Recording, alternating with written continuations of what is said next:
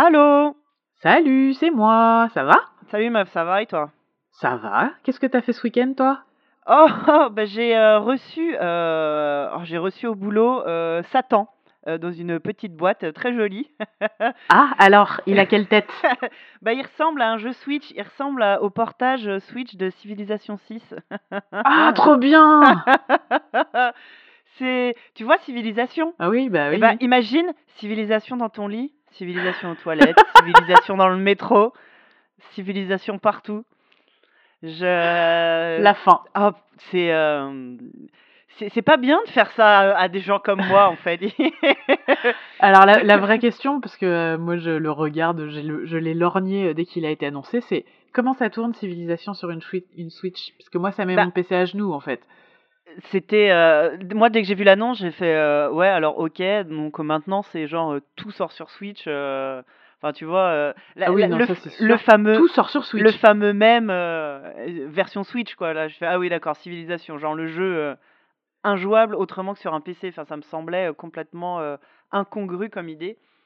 Et force est de constater que, ben, en fait, ça tourne carrément pas mal. Ah, Ben ouais, ouais, ouais, ouais, non, il y a super bon boulot de euh, de portage. Alors par contre, c'est Civ 6 sans, sans le disque additionnel. hein. Je crois que c'est la version Vanilla. ok. Euh, ça fait longtemps que longtemps que je l'ai pas lancé, mais ouais, il me semble bien que c'est ça. Que j'ai lancé la version PC, je veux dire, pour comparer. Mais euh, non, euh, j'ai joué, euh, j'ai autant essayé là, en mode docké, Oui. tu sais, à jouer à la manette sur la sur la télé, que en mode Portable portable. Le mode portable me semblait plus intuitif parce que bah, c'est tactile. Enfin, tu vois, tu Ah. te dis civi- civilisation. Mais finalement, franchement, avachi sur le canapé, à jouer sur la télé avec la manette, bah, ça marche pas trop mal. Euh, ils ont réussi. euh, c'est surtout les commandes en fait qui me, où j'étais un peu inquiète. Bah oui. dis bah comment tu cliques, euh, enfin sans cliquer. Finalement, ça marche pas trop mal. C'est pas trop fastidieux. T'as peut-être 5 minutes pour euh, pour piger un peu comment ça marche. Mais en gros, les gâchettes te servent à, à faire dérouler les menus jusqu'à ce que tu veuilles aller où tu as besoin d'aller sans avoir euh, 1000 items à dérouler. C'est quand même bien, euh, D'accord. C'est- bien réparti. T'as pas de motion gaming, t'as pas, tu utilises pas tes Joy-Con Non. euh, comme, une- Non. comme, comme, comme un curseur, quoi.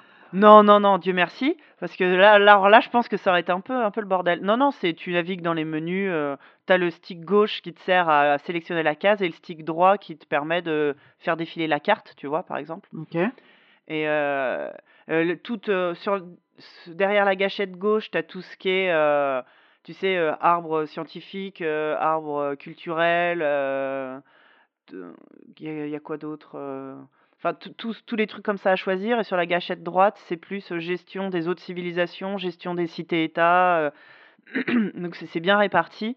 Et puis pareil, après quand tu sélectionnes ta case, avec les gâchettes, tu sélectionnes si c'est euh, quelle unité présente sur cette case tu veux euh, utiliser, dans le cas où il y a plusieurs unités. Non, franchement, euh, j'étais assez épaté. Le jeu est super, euh, super joli, est, est aussi joli que, que sur PC. Et ce qui me faisait un peu flipper, c'est, euh, je me disais, mais en, en fin de partie, quand tu arrives en euh, 1980, 1950, Bah oui. et que euh, il commence à y avoir des villes dans tous les sens, et que tout le monde se fait la guerre et tout, euh, bah euh, non, ça, ça marche bien. Après, euh, le jeu à peine lancé, il y avait un patch à télécharger, mais pas, pas énorme. Parce que j'avais entendu dire euh, des premiers retours que, ouais, en fin de partie, la console était un peu à genoux. Bah moi, j'ai pas constaté. Alors, est-ce que c'est le patch qui, qui, je sais pas, est-ce que ça a été optimisé entre temps Mais moi, j'ai fait une partie où ça, euh, ça a très très très très bien marché, quoi. Donc en fait, ils ont peu- rien enlevé. C'est le jeu est pas limité par rapport au PC. euh, Non. Bah, ou en tout cas, j'ai pas, j'ai pas deviné. Je crois qu'il y a un peu moins de civilisation, mais peut-être que une fois de plus, ça vient du fait que c'est la version vanilla et que moi je suis habitué à la version avec le. Il y a déjà eu un, un- une extension sur PC. Il y a la deuxième qui vient d'être Ouais. annoncée, qui a l'air oufissime avec les, euh, avec les, les catastrophes, catastrophes naturelles. naturelles. Oh, ça va être trop bien. Ça a l'air trop fou. Réchauffement climatique et tout, ça a l'air trop cool. Et des murs, Mais- de, des murs de pour la mer, pour arrêter Ouais. la mer. Ah, ça va être Ouais, trop bien. Mais il y a déjà eu donc un disque additionnel sur PC et là je pense que la version Switch c'est vraiment la version euh, vanilla. Donc c'est pour ça qu'il y avait euh, genre une civilisation que j'aimais bien que j'ai pas trouvé mais faudrait que je vérifie, j'ai pas vérifié mais je pense que ça vient de ça. Mais sinon non en termes de euh, de, de, de gameplay c'est exact, ils ont rien retiré, c'est pas une version light du tout. Ok. Ah, je suis vraiment épatée. Et, du coup, tu peux aussi, t'as- dans les options, tu peux aussi changer euh, tes modes de difficulté, la taille de la carte et euh, Ouais, le type ouais, de ouais. carte et tout. Oh là là, mais ça a l'air d'être incroyable.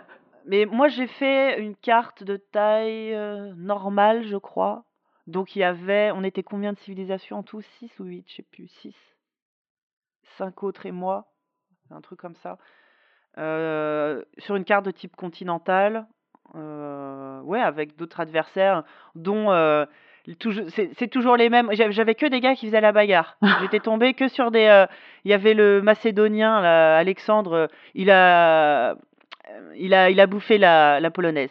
À un moment dans la partie, tu fais euh, RIP Edwige, hein, hop.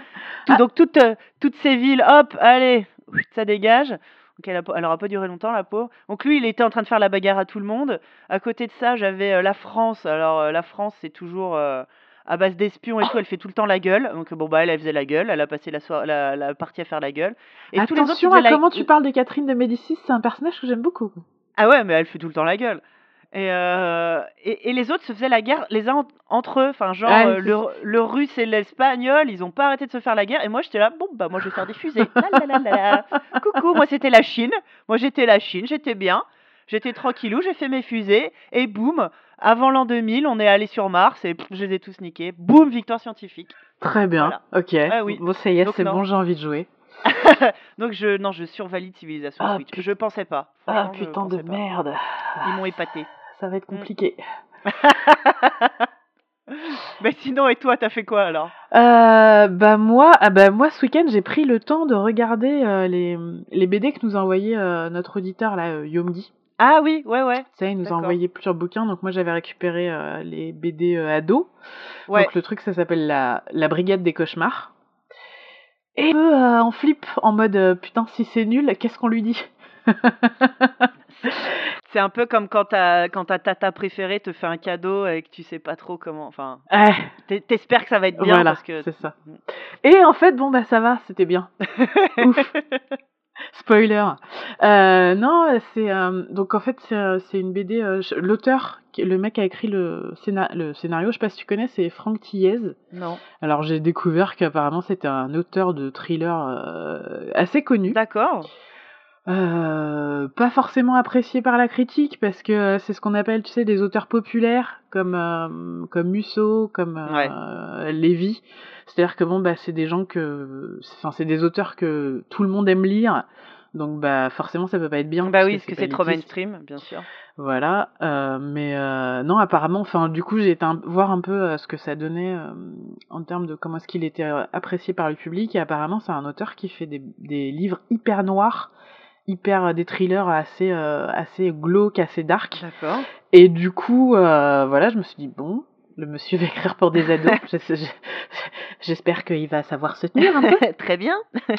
Et, euh, et oui, il sait très bien se tenir. Alors le, le dessin de Yomgi, c'est pas forcément un, un trait auquel je suis habituée moi dans ce que je lis en termes de BD. Tu sais, c'est un truc un peu euh, un peu nerveux, assez euh, assez dense. Ouais. Ouais. Mais, euh, mais en fait, ça fonctionne bien avec, euh, avec, le, Avec le récit. avec le récit. Et le récit, alors oui, il faut peut-être que je t'explique de quoi ça parle. En fait, ça, c'est une histoire d'ado. Donc, euh, c'est un ado qui est amnésique depuis trois ans, qui a été adopté par un scientifique qui a un fils qui est en fauteuil roulant. Donc, les deux personnages se considèrent comme des frères. Ouais. Et euh, ce scientifique a développé une technologie euh, secrète euh, pour envoyer les gens dans les cauchemars des adolescents Ok. et résoudre leurs cauchemars. En fait, les cauchemars perturbent tellement les ados que ça met en danger leur santé.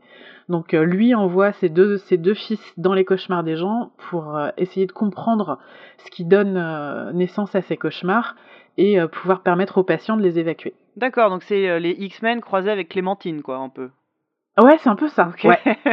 Ouais, ouais. Et euh, le truc qui est cool, c'est que donc j'ai reçu les deux premiers tomes.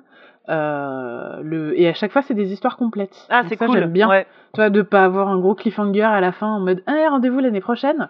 Donc euh, le premier, euh, le premier tome, c'est une jeune fille qui s'appelle Sarah et donc qui a, qui a des cauchemars. Donc les garçons vont aller dans sa tête. Sarah est elle aussi amnésique. Ah bah Et décidément. du- le personnage principal s'appelle Esteban. Il a l'impression de la connaître. dès qu'il en parle au docteur, le docteur est un peu évasif, donc là tu sens qu'il y a un truc. Mhm. Et euh, par un truchement scénaristique, euh, Sarah réapparaîtra dans le tome 2. Donc euh, ça déjà c'est cool. Ok. Et donc il y a, il y a ça, tu vois, il y a ce, ce truc, euh, ce, un fil rouge, Ouais. un espèce d'arc narratif qui va, euh, je pense, se dérouler dans tous les tomes. C'est euh, qu'est-ce qui est arrivé à Esteban, comment est-ce qu'il peut connaître Sarah, d'où vient son amnésie, etc. Et en fait, j'aime bien la façon dont c'est présenté en termes de... euh, parce que c'est complètement fantastique, mais on parle de sommeil. Et à la fin, tu as le carnet de notes du scientifique qui t'explique, qui vulgarise en fait les notions de sommeil. Tu sais, sommeil paradoxal, Ouais, etc., etc. Ah, c'est cool. Donc euh, ouais, donc ça j'ai trouvé ça très très sympa pour les ados. Et puis le truc que j'ai bien aimé aussi, c'est qu'il y a de la diversité dans les personnages. D'accord. Il n'y a, Le truc, il y a pas le mille truc- euh, mecs blancs qui se ressemblent. c'est ça, le truc qu'on voit pas souvent dans les dans les, les trucs qui sont destinés à la jeunesse. Bah euh, Tristan, le frère de d'Esteban, il est en fauteuil par exemple. Oui, non, mais ouais, rien que ça, ouais, c'est. Euh, Je dis, depuis a- Clémentine, je suis pas sûr qu'il y ait eu énormément de, de, De de, de héros, héros, euh, ou héroïnes pour, euh, pour enfants ou pour jeunes. Ouais, à mobilité Ouais, euh, réduite. ouais. Et euh, Sarah, son petit copain, il est noir. Ouais. Ce n'est absolument pas un sujet. Ouais, oui, oui. C'est pas. C'est- ça. C'est pas le prétexte pour son arc narratif, quoi. C'est ça. Ah si, alors le, la BD fait 56 pages et c'est ultra intense. Donc il n'y a pas beaucoup beaucoup de bulles, c'est pas une BD qui est très très verbeuse. D'accord. Euh, par contre, il y a un rythme qui est assez fou. C'est euh, assez enlevé. Et j'aime bien l'idée que euh, ça parle aussi des, des angoisses des ados, parce qu'en fait c'est ça, c'est les angoisses des adolescents qui leur donnent leur cauchemar. Et, euh, et tu- par exemple, tu vois, les angoisses de Sarah, c'est euh, bah je grandis, mon corps se transforme, il faut que je rentre dans le monde des adultes. Mhm. Donc je trouve ça, je trouve ça cool de traiter des thèmes qui sont propres aux ados, Carrément, ouais. les angoisses, etc. Et puis voilà.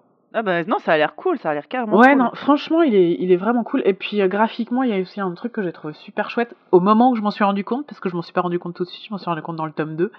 C'est que euh, quand ils sont dans la réalité, t'as une, un format de planche euh, classique. Mhm. Et quand ils passent dans le monde des cauchemars, le, l'arrière, le fond des planches n'est plus blanc, mais il est noir. Ah, c'est cool ça. Et tout marrant. ce qui se passe, parce que du coup le professeur a un système de communication pour, euh, pour parler aux ados quand ils sont dans les, dans les rêves, Mhm. Et euh, enfin à sa brigade. Et du coup lui il est dessiné en blanc. Les traits sont complètement inversés. D'accord. Ah, Et ça c'est cool. Ouais. Ouais, ouais. Et, je- et le lore est super bien foutu. Enfin, t'as des règles. Forcément, quand tu vas dans le monde des cauchemars, le temps passe euh, plus vite. Enfin, quand tu vas dans le monde des rêves, le temps passe plus vite. euh, les... Il faut faire attention à ce que les choses puissent pas s'échapper des cauchemars. Il faut Ouais. pas rester bloqué dans le cauchemar. Enfin, il y a un lore qui est, qui est quand même un, un peu fouillé. Et vraiment, c'est vraiment une super surprise. Ah, c'est cool ça. Alors, ouais. C'est un genre de BD que j'offrirais tout à fait. Alors, pas à mon neveu parce qu'il a 9 ans et que je pense que c'est plus un truc qui s'ad- qui s'adresse à des ados, ouais. genre à partir de 12 ans. Ouais, genre collégien à peu près. euh. Ouais, ouais, ouais. Mais, euh, mais du coup, j'ai hâte qu'il pousse un peu parce que c'est vraiment chouette. Et surtout, punaise, j'ai hâte qu'il sorte le tome 3. quoi. ça c'est bon. j'ai commencé à regarder, ouais, j'ai commencé à regarder les dates de publication. Euh, Le tome 2, il a été publié cette année, donc je pense qu'il va falloir que j'attende un peu pour le tome 3. Ouais. Mais, euh, mais ouais, j'ai vraiment envie de connaître Ah, la c'est suite. cool. Ah bah En plus, il y a une révélation de malade à la fin du 2. Bref. va falloir que tu me les prêtes. Ouais, ouais, ouais, je te la ramène Tu au me les- prochain enregistrement. Bah voilà, ramène-les-moi et je jetterai un œil. C'est cool. Ça marche. Bah écoute, bah c'est cool. Euh, du coup, ouais, pour le prochain enregistrement, t'as eu, euh, t'as eu mon mail, c'est bon? Oui, tout est, oui, oui, tout est sur les rails. Ok, bah c'est cool. Et ben, Ça marche. Et ben, du coup, à bientôt. Ça marche. Bisous, bisous. Bye. Bisous, salut.